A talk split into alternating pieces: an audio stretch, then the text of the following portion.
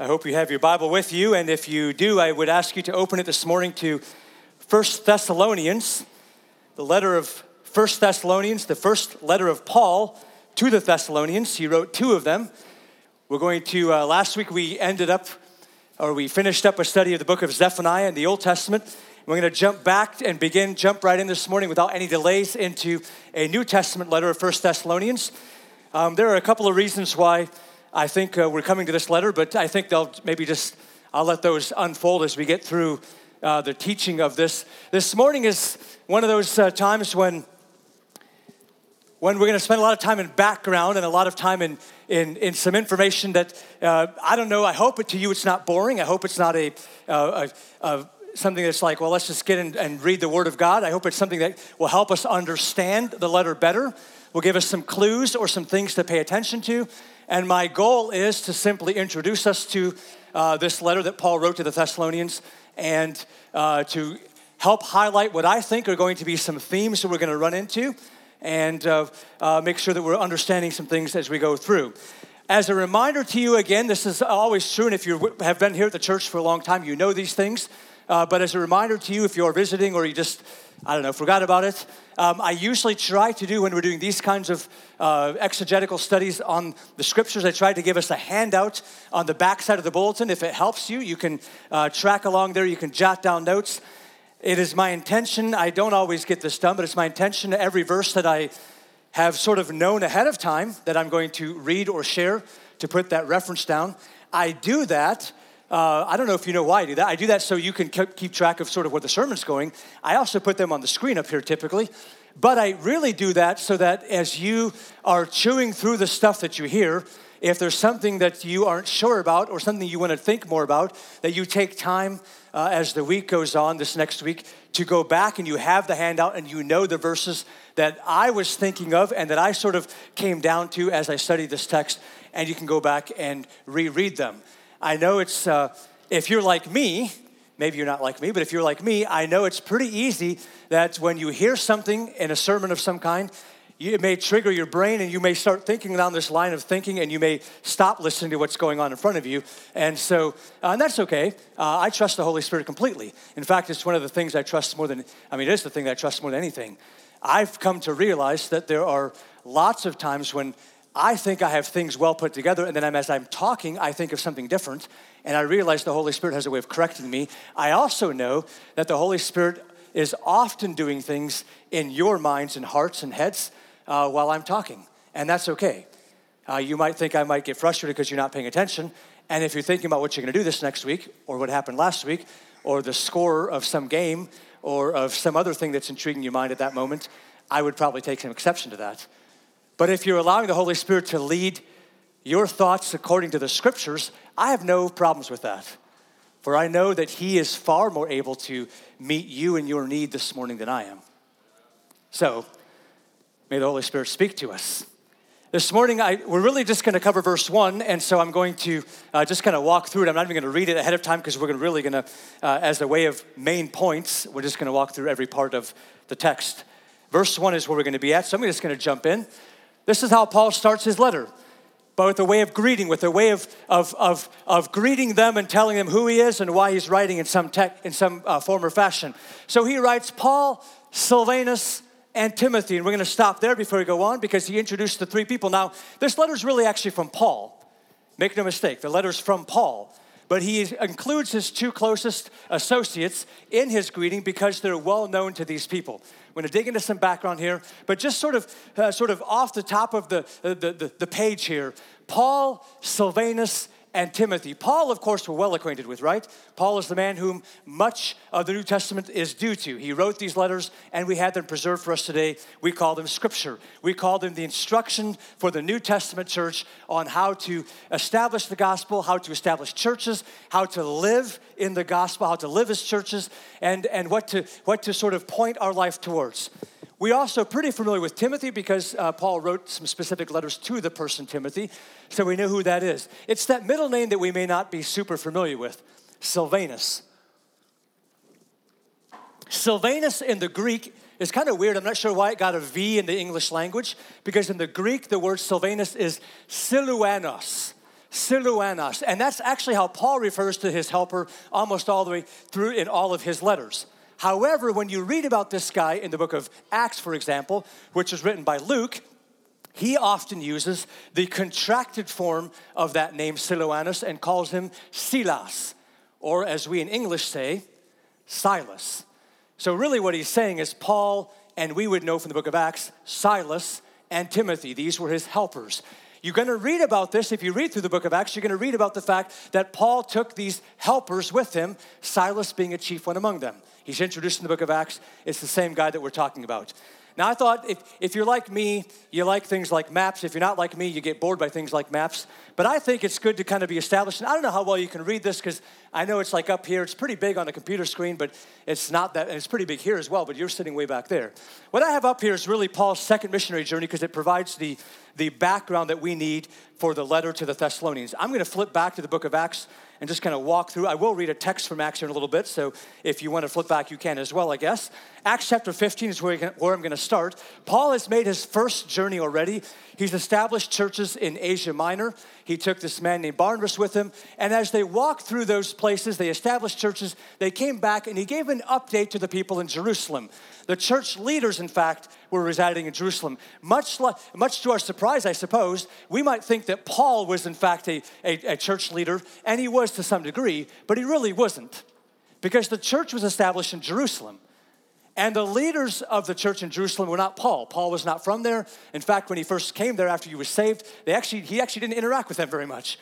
He went off to Antioch. Anyway, I'm, I'm getting backwards in my story. I'm going to go forwards, not backwards. But in Jerusalem, as he reported what had happened, we began to see a problem arise because we began to see that there was all these Gentile believers now. What had started as a bunch of Jewish people receiving their Jewish Messiah and beginning to live out their Jewish faith in the Messiah was now being, I mean, you might say it was being taken over by these Gentile believers. Most of the places, now there were of course Jewish converts, but most of the places where Paul went in Asia Minor, he was establishing not just Jewish believers in Jesus, but Gentile believers in Jesus which meant that now we have some problems because the Gentile believers weren't always behaving or doing the things just like the Jewish ones. So we had what's called in, in, chapter 15 of uh, the book of Acts, we call it anyway, the Jerusalem Council.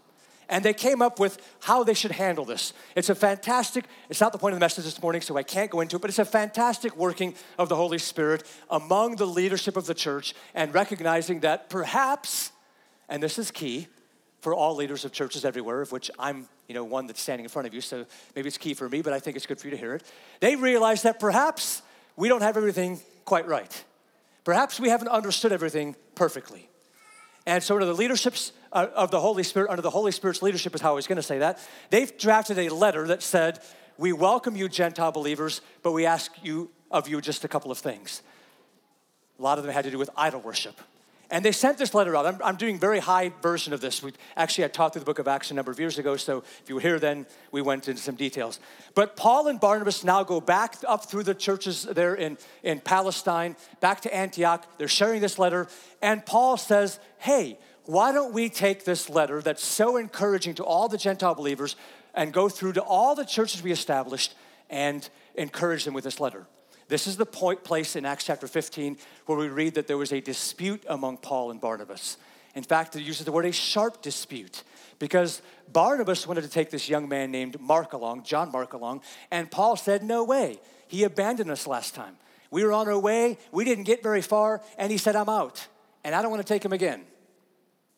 And Barnabas said, No, he's changed. I don't actually know what the, all the dialogue was, so I'm not going to tell you all that stuff. But there was enough of a disagreement that they split ways. This is how Silas comes in the picture, by the way, because we read that Barnabas, I don't know how well you can see, I think there's a pointer in here. What, is this the pointer? They're, they're, they're here in Antioch, and there's this disagreement, and this is actually where you see where Barnabas takes John Mark and they go to Cyprus, which, by the way, is the first place they went on the first missionary journey. So he's just going to make the exact same route. Paul says, I'm going to take this guy named Silas, and we're going to go backwards along that route. And he goes through Asia Minor. They're strengthening churches. Here, somewhere in Lystra, let's see, there's a Lystra right there. Lystra, they find this young man named Timothy, who I think was probably a convert the first time Paul came through, but now has grown quite a bit and is showing a lot of promise as a church leader. And Paul says, We're taking this guy along. And so they move on. And if you read the book of Acts in chapter 16, they move up through here. They try to go up into Bithynia up here, and the Holy Spirit doesn't allow them. I would have loved to have been there on site to see how those things worked out because it's so clear that the Holy Spirit doesn't allow them. And I often marvel at those kind of things. They hear the Macedonian call, they jump across the water into what is modern day Greece and they come to this town called Philippi. This is Acts chapter 16. You know the story. They plant a church. Uh, they, he casts out a demon out of a slave girl, and the, her owners realize that their way of making money is, is gone, and so they throw them into jail, and they've been beaten, and they do what all of us do when after we've been beaten and thrown into jail unjustly. They sit there and they sing hymns to God all night, and they pray to. Wait, why are you laughing? That's not what you all do when that happens? Yeah, we probably shouldn't laugh, right? Because it's not true. But that is actually exactly what they did. And God breaks them free, and the Philippian jailer thinks they probably all escaped. And, he said, and they say, Don't worry, we're all still here. And he comes to faith, and after they've been released, they go on. I'm going to read now in chapter 17 of the book of Acts, starting in verse 1. Now, when they had passed through Amphipolis and Apollonia, they came to Thessalonica, where there was a synagogue of the Jews. And Paul went in, as was his custom, and on, the th- and on three Sabbath days he reasoned with them from the scriptures, explaining and proving that it was necessary for the Christ to suffer and to rise from the dead, and saying, This Jesus, whom I proclaim to you, is the Christ. There's these three men here that in the opening of this letter, and here they are. They're teaching from the scriptures. Now, those scriptures are not the New Testament. You know that, right? Because they don't exist yet. They're scriptures of the Old Testament. And he's explaining to them how Jesus, the Christ, must suffer, must rise from the dead, and in fact, that Jesus is the Christ. In verse 4, we, we read that some of them were persuaded and joined, excuse me, Paul and Silas, as did a great many of the devout Greeks, and not a few of the leading women. Excuse me again. But the Jews were jealous and ta- taking some wicked men from the, of the rabble I just get that right. Let me just read again because I don't like when I stumble over the words of Scripture. Verse 5 But the Jews were jealous, and taking some wicked men of the rabble, they formed a mob, set the city in an uproar, and attacked the house of Jason, seeking to bring them out to the crowd. Presumably, they were staying at Jason's house. And when they could not find them, they dragged Jason and some of the brothers before the city authorities, shouting, these men who have turned the world upside down have come here also, and Jason has received them, and they are all acting against the decrees of Caesar, saying that there is another king, Jesus. I can't help but stop for a moment.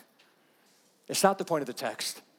But, brothers and sisters, do you not ache and long to have people say those kind of things about us? These people turned the world upside down. And what he actually charged them, did you notice, is actually completely true, right? They're saying there's another king, not Caesar. To which all believers say, Yes and amen, his name is Jesus. We serve him. Verse 8 And the people and the city authorities were disturbed when they heard these things. And when they had taken money as security from Jason and the rest, they let them go. And verse 10, we read these words The brothers immediately sent Paul and Silas away by night to Berea, and when they arrived, they went into the Jewish synagogue. Now, this all happened in this little city right up there in the far corner, if you can see it, way up there, Thessalonica. They were coming through here, they moved to Berea right then. And if you keep reading from the book of Acts, you realize that things just kind of moved on.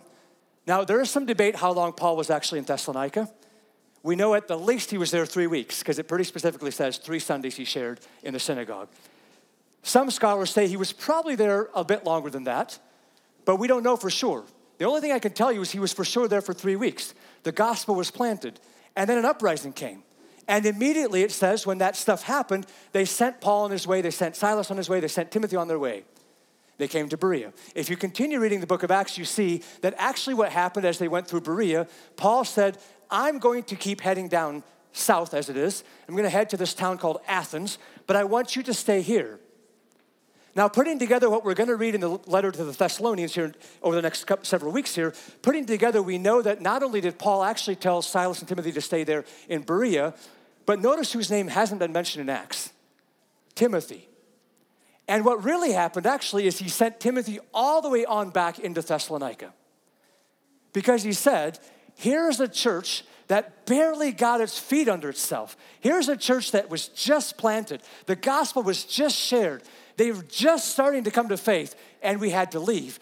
And I'm not, not sure, I don't know how that's going to work out. If you keep reading in Acts, you see that Paul went down to Athens, he went down to Corinth. In Acts chapter 18, he went to Corinth, and it says then very clearly that while he was in Corinth, Silas and Timothy then rejoined him from Macedonia. They came back down out of the north here and came down here where Corinth is at in Achaia. Now, most people say that at that point, what we're going to read in a couple of weeks here in 1 Thessalonians, at that point, Timothy gave his update as to how the church in Thessalonica was doing. And at that point, Paul wrote this letter back to them. Now, if we follow that kind of timeline, this is not hugely important stuff, but I think there's some things that we want to know as we go through this. If that's true, that puts the dating of the writing of this letter somewhere around AD 50 or 51. AD 50 or 51. Now, I'm not expecting all of us to know this, and in fact, I don't know how much I would have known this without digging into it a bit. But if you pay attention, then this would be the first letter that Paul wrote. I know it's tucked away in like the middle of the New Testament, kind of, but it's the first letter that Paul actually wrote. And that's important because of some of the things that Paul is going to talk about. In this letter, we find much more interest by Paul in how to establish churches, in proclaiming the gospel, and how to get them planted. So, if we are interested in establishing new communities or new groups of faith, I think we should pay attention to Thess- the Thessalonian letters because that's Paul's concern. Here's a fledgling church that has barely gotten its feet under itself, and they need to know some things. To be honest, if you're paying attention and you care about these things, this was actually the first letter or the first book of the New Testament that was written at all. This was written before the Gospels. This was written before Peter's letters. This is, of course, written before John and the Revelation. This is the first letter of the, or the first book of the New Testament, the earliest writing of the New Testament. I would tell you, you might be able to make the case that except for that letter from the Jewish leaders in the Jerusalem Council in Acts chapter 15, that is preserved in Acts chapter 15 for us, I would tell you that this might actually be the earliest Christian writing that's preserved for us post Jesus.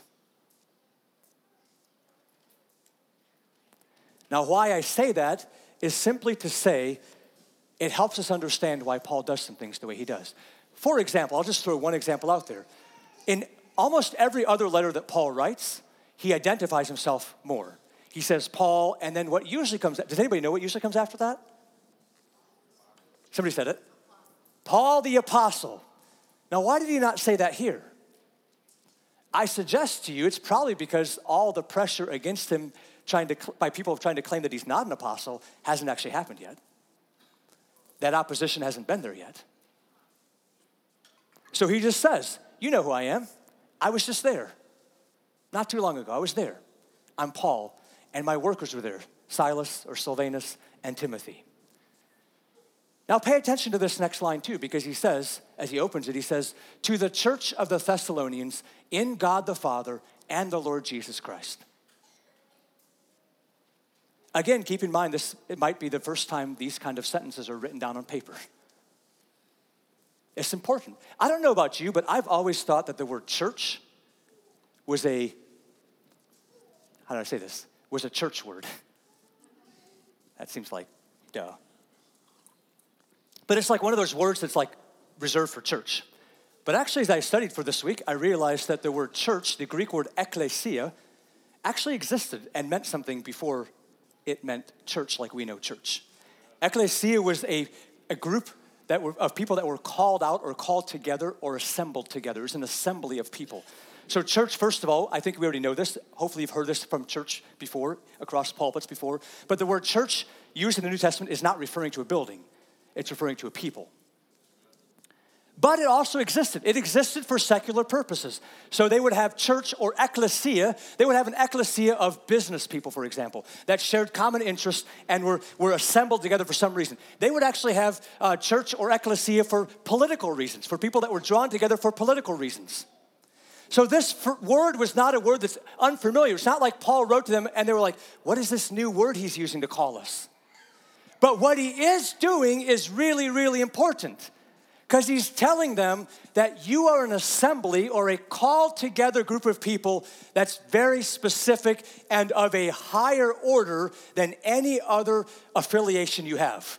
You are an assembly in God the Father and the Lord Jesus Christ. I would tell you it's much the same that we discovered as we read through the book of Ephesians and taught through that a couple, uh, not too long ago. Was that that's a major point Paul is making, is that our allegiance to Jesus and to God, our, our calling ourselves a church means by necessity that we are, we are, we have a higher affiliation than any other grouping that we can come together. Not that those groupings don't exist, but there's something that supersedes all of those. But he's also doing something else because he's recognizing that I have Jews and Gentiles. And he's saying, I'm pulling in the Jews, but I'm also reminding you that's in Jesus Christ. He's doing more than that, right? Because now in writing, he has put down that Jesus is equal to God. Right? Remember, the Gospels don't exist yet. They're not written down. I mean, they're there. The stories are there. People are telling the stories, no question about it. But they're not written down yet. And he says, I want you to see yourself very uniquely, very differently than anything else. You're a church, you're a called out assembly, and you are, you are established in God the Father and the Lord Jesus Christ. I'm calling them equal. This is part of his theology, but I'm also telling you exactly how it comes about. So if you're a Jew, remember that you have to bring Jesus to the table too. If you're a Gentile, remember that we're talking about the God of the Jews. Now, I'd like to today, with the time I have, to walk through just briefly at high level some major themes that I think we are going to touch on in this letter. It's not a very long letter, it's five chapters long. Here's some things I think we're going to bump up into. You're going to see some, I think, some patterns emerge. But Paul, again, is writing to a fledgling church. I think the first thing, or one of the things he's going to talk about, is the reception of the gospel itself. What does it look like for the gospel to be received by people? What does it take for the gospel to be received? What, what, what are we talking about when we say the gospel is received? These are things, by the way, that we should wrestle with. These are things we need to care about.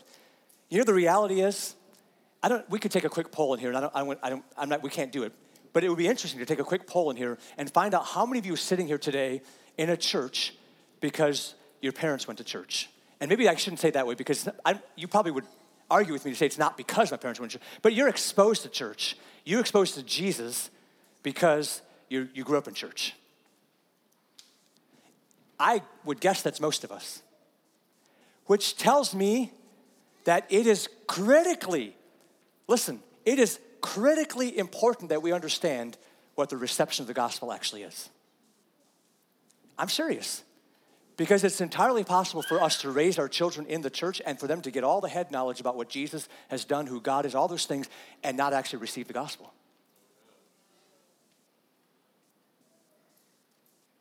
So we need to, we need to be concerned about what, is it, what does it mean to actually receive the gospel? The gospel has to be implanted. J- James uses his words. He said, You should meekly receive the implanted word which is able to save your souls. I think we're going to see in this letter that Paul said that despite opposition, remember, how did Paul and Silas and Timothy, how did it come that they left Thessalonica? What happened? There was an uproar, right? There was people stirring things up. They were making threats. They were dragging people out in public. They were making accusations. They were threatening them. They probably laid their hands on them. They extorted money from them. They did all kinds of things. Do you think that all stopped when Paul and Silas and Timothy left? I highly doubt it. So, Paul immediately also is making sure that they understand some things about how the gospel works. Despite opposition, the gospel goes forth. Now, I want you to stop and think for a little bit because there's also, I realized I did not do this on purpose, so you can't, I can't take any credit for any brilliance that I put on display here. It's not, it has nothing to do with me. But as I went back through my notes and back through the sermon and back, just sort of refining it, and actually even just as I was looking through it this morning, I realized that I came up with these themes just by reading through the book of Thessalonians several times and just letting those themes sort of come to the top. This, this is sort of the order they came in. But I noticed that something is really important, actually, I think. Well, let me just get to the next point before I finish that statement. Despite opposition, the gospel takes root. Now, that's a different thing, right? Because in the first sentence, despite opposition, the gospel goes forth, has this idea that the gospel will continue spreading even when there's opposition. In the same vein, I can tell you, Paul is telling to them, is writing to them, that the gospel will also take root. It will, it will, it will trench down deep into the soul of our hearts if we allow it to, despite opposition. It's, it's possible. Paul addresses both of those themes in this letter. I want you to think just a little bit about which one comes first.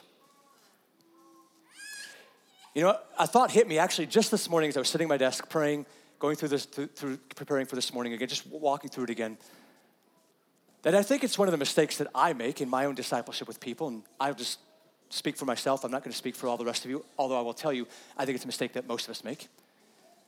I see in this ordering that almost immediately Paul is, is, is positioning this fledgling church to think about the gospel moving out of them. That it's important almost immediately as they've received the gospel that they're sharing the gospel, that the gospel is moving out. And I think a lot of times we flip that around we say, well, once the gospel goes deep and is established and you're really firm in your faith, then you should go.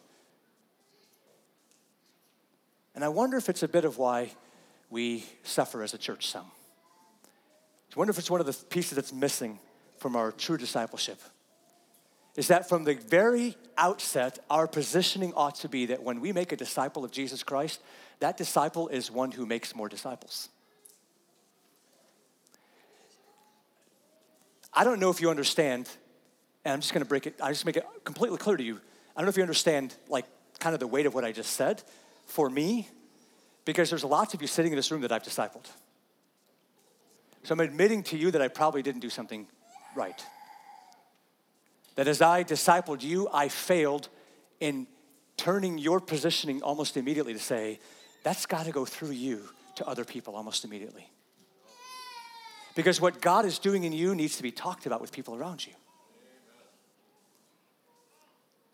I have noticed that many times those who are fresh in their reception of the gospel are the most passionate and excited about it. And I wish I wouldn't have to say it this way, these words come out this way, but sometimes those who are the most established in the gospel are the least passionate about it. Like they could care the least that there's a whole bunch of people dying out there without knowing Jesus. And it makes me think maybe we've made a mistake in our discipleship. Despite opposition, the gospel goes forth. Despite opposition, the gospel takes root. And this is also key. It's always part of why Paul is writing letters. And I think it's going to be part of this letter that he's written to us. The result of the gospel is sanctification. If the gospel has taken root in us, if we've received it and it begins to go forth out of us and it's taking root in us, then something will change in our lives and we will become more Jesus like. We will become more holy. We will become sanctified. That's the result of the gospel. Again, it's it's hard and yet it's easy to work that backwards and say, if that's not true, if my life is not taking on the look of a more sanctified believer as time goes on, then I have to question whether the gospel really took root or whether the gospel is really going forth out of me as a conduit. I like the word that was used uh, this morning as a conduit. I don't know if it was in Sunday school prayer time or if it was in sharing time, I forget exactly, but I know the word came out and I, I'm a big fan of that word. Maybe the reception, maybe the, the gospel was never even received fully. Maybe that's why sanctification isn't happening. But without a doubt, when we grow in the Lord Jesus Christ, when the gospel has its effect on us, it's very clear, the teaching of the New Testament is very clear that we put off the old self, that we put off the works of darkness, and we put on the new self that's created in the image of our Creator, Jesus Christ. We put on the new self and walk in light. That we begin to carry the fruit of the Spirit in us. It's what comes out of us. We begin to operate in the gifts that the Holy Spirit gives us. Now, I recognize I recognize that this is not like a linear kind of thing where we just like have growth. So I don't want us to look at ourselves and be like, oh man, in the last week I haven't gone more holy, so I must be. No, no, no, no. Our life takes twists and turns, it goes up and down. We nail some things and we fail some things, don't we?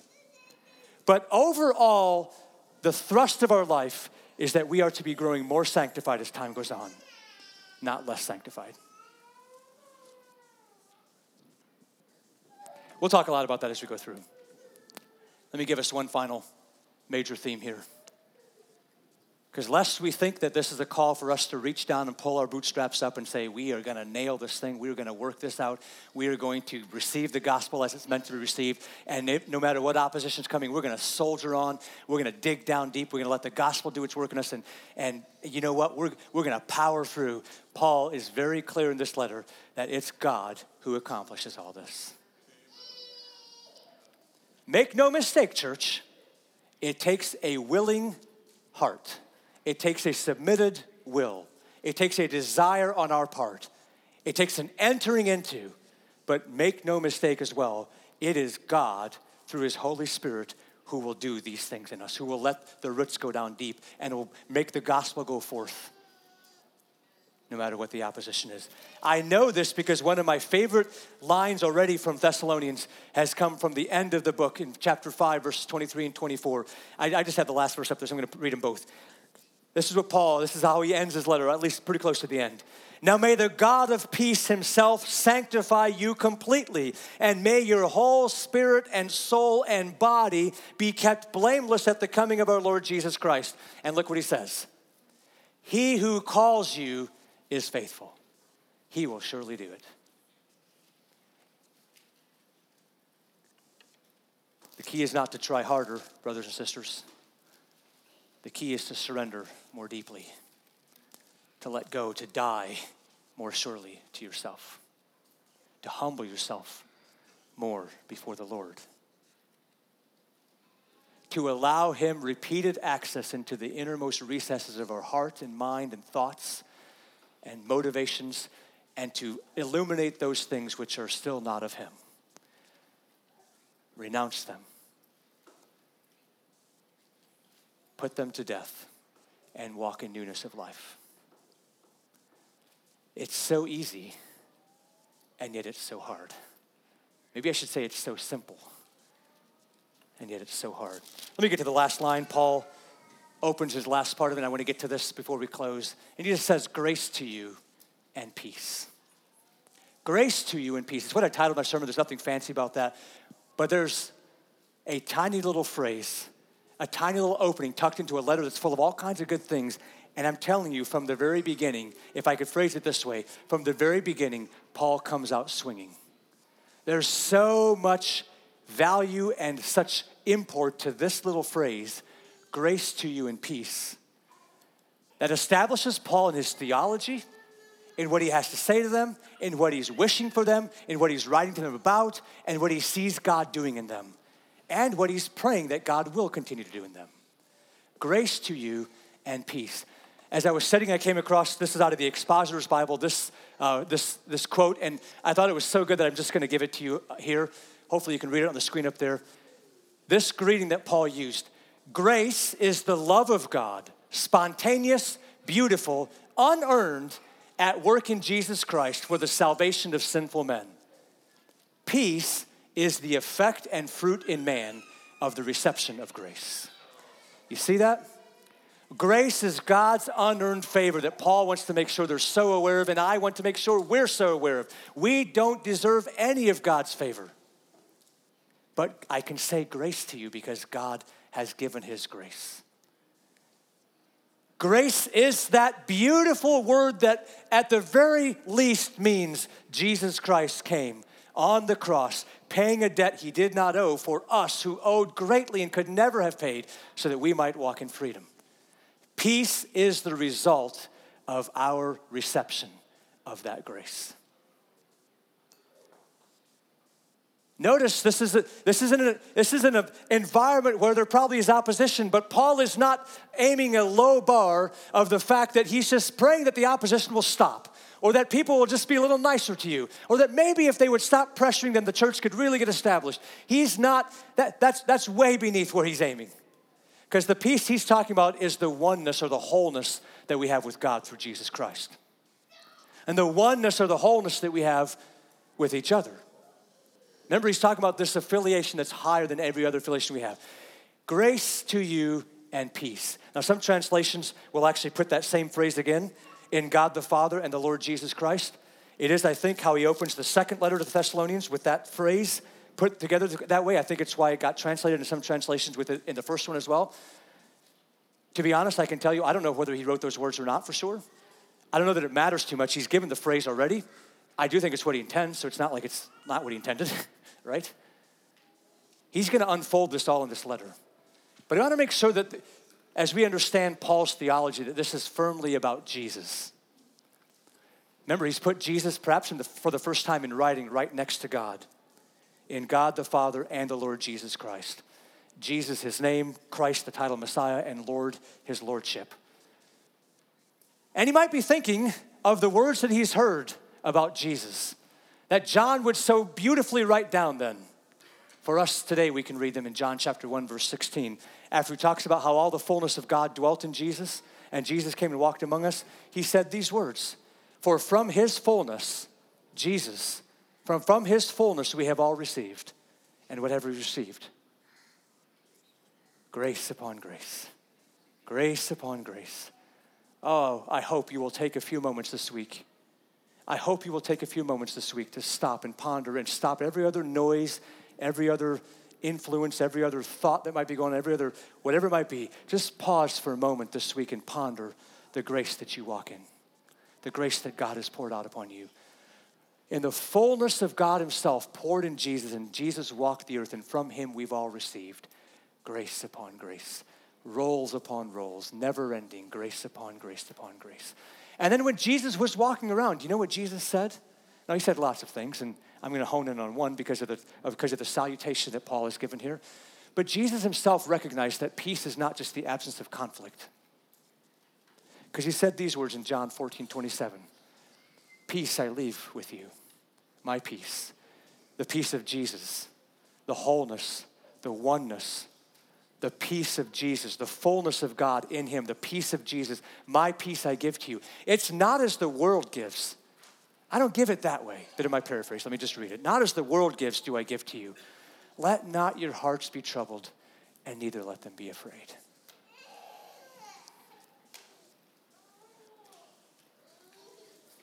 These kind of words were words that the Thessalonian church desperately needed to hear. Grace to you. Remember the grace in which you walk, and peace to you Walk in that peace that passes understanding. Recognize the unity, the oneness, the wholeness that you have with God and the Lord Jesus Christ. And it's those kinds of words that we as a church, sitting here today in 2023, White Pigeon, Michigan, desperately need to hear as well.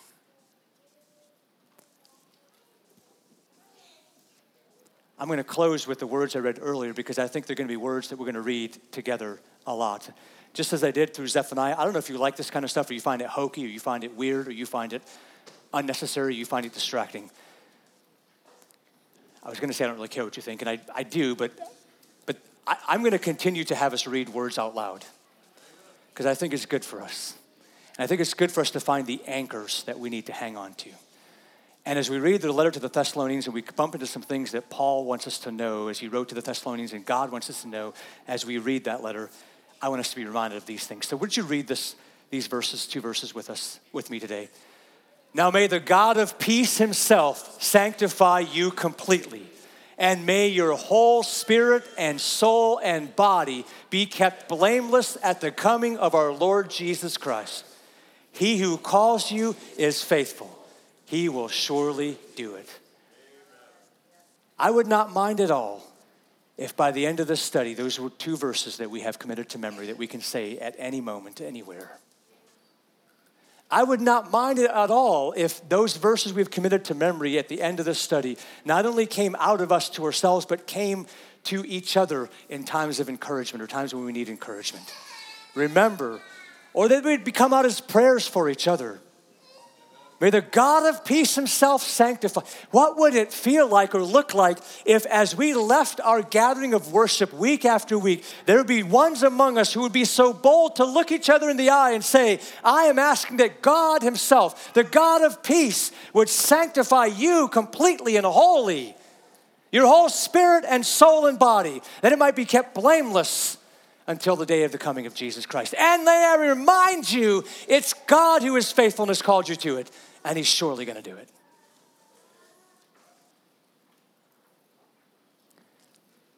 I would also not be unhappy if you, as a body of believers, as we go through this over the next several months, if you would just make it your effort to read the letter to the Thessalonians, the first Thessalonian letter, just read it. Not just once, read it multiple times. It's only five chapters, it's not that long. I publish, I try to publish every week and uh, hand out what the next text I'm going to be preaching from so you can spend more time with those verses if you'd like. But I think it's best for us if you do what I do, which is just to read through the letter repeatedly.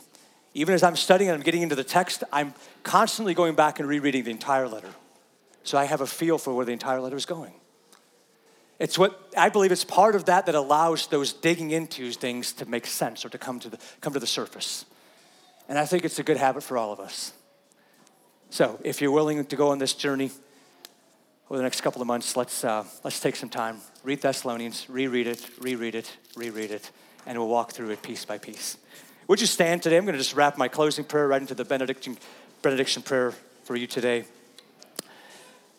Father, I thank you so much for this letter. I thank you it's been preserved for us. I thank you that these words were inspired by the Holy Spirit and they not only spoke life to the Thessalonian believers way, way long ago, but they have life for us today. They're living and active. They are fitting for us. They're good for us. They, they reprove us, they correct us, they train us in righteousness. They do all those things. That's what those, these words do for us, and we want to receive them that way. And over the next number of weeks and months, Father, as we look through this letter, I pray that we would be willing to enter into what the gospel really is, how we really receive it, what it really does in us, and we would allow that gospel to have its work in us, that we might be found faithful. I thank you for the powerful, powerful words that we read together. God, you are the God of peace. You are the one who will sanctify us completely. And I pray that as we are here today in our closing prayer, I pray that we want to be sanctified completely. That's a really big issue, God. So as we are standing here today and we're ready to walk out, ready to go on our way, we're ready to forget about stuff and we're ready to move on with life, I pray we pause for a moment and that there are those who are here this morning that are willing to look to you, they're willing to raise their hands to you if necessary, willing to, to surrender to you, go on their knees if they need to, and to say, God, I want you to sanctify me completely. I want my soul, I want my spirit, I want my body to be kept blameless for the day of Jesus Christ. And for those who have brought themselves to that place of surrender this morning. I'm so grateful that we can read these words, God, and to know that you are faithful. You're calling us to this, and you are faithful. We can trust in you. We can lean on you. We can hide ourselves in you. We can depend on you. We can cry out to you. We can, uh, we can have you turn our weaknesses into strengths. We can allow the beauty of the gospel to take what was meant for death to be brought into triumphant victory. That's what you did through Jesus. That's what you want to do in every one of us. We know that you who've called us to this, you, God, are faithful, and you will do it. Thank you for this church that is committed to knowing, studying, living out your word. May it be so. In Jesus' name, amen.